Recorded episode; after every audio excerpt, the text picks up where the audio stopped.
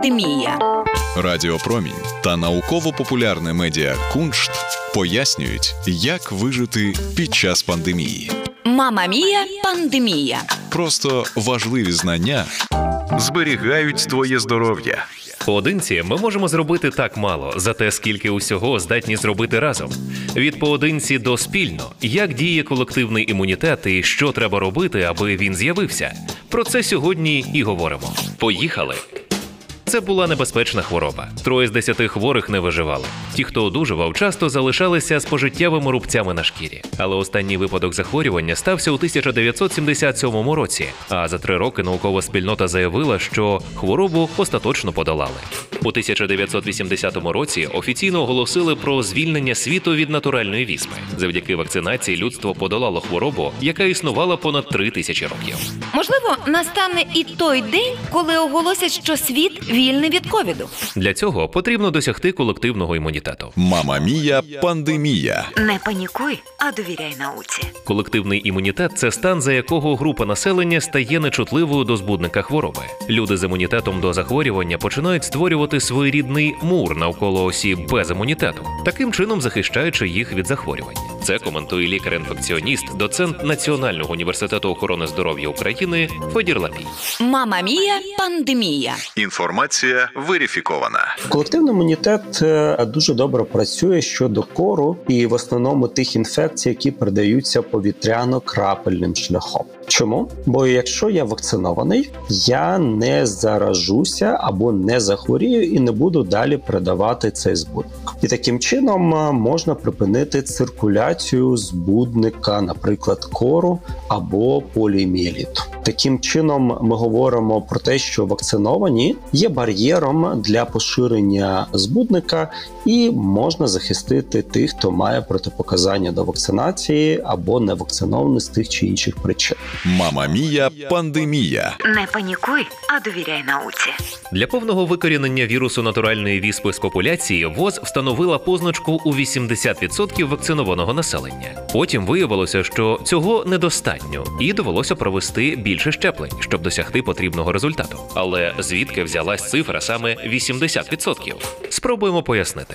Насамперед важливо визначити, наскільки збудник заразний. Наприклад, для досягнення колективного імунітету проти натуральної віспи необхідно, аби 8 з 10 були вакциновані, для кору 14 з 15.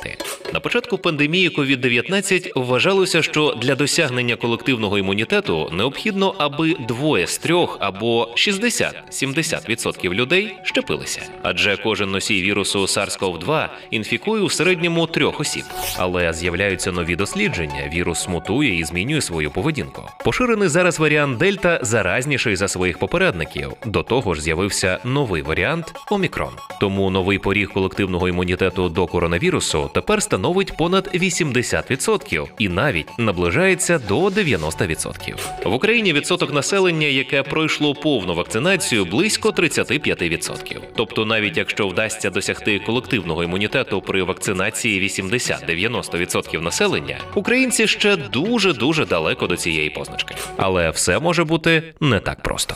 Мама Мія пандемія. Інформація верифікована. Чи може, наприклад, е, вакцинація забезпечити нам колективний імунітет? Дискусійне питання, але ми знаємо, що вакциновані меншу кількість днів хворіють, вакциновані меншу кількість днів виділяють збудник, і вони його виділяють в меншій кількості. І на сьогоднішній день є наукові дані про те, що там, де є вакциновані, ризик захворіти невакцинованим практично знижується в два рази. Тож в якійсь мірі тут можна говорити про певний колективний імунітет, який можна досягти шляхом вакцинації. Мама Мія пандемія. Не панікуй, а довіряй науці.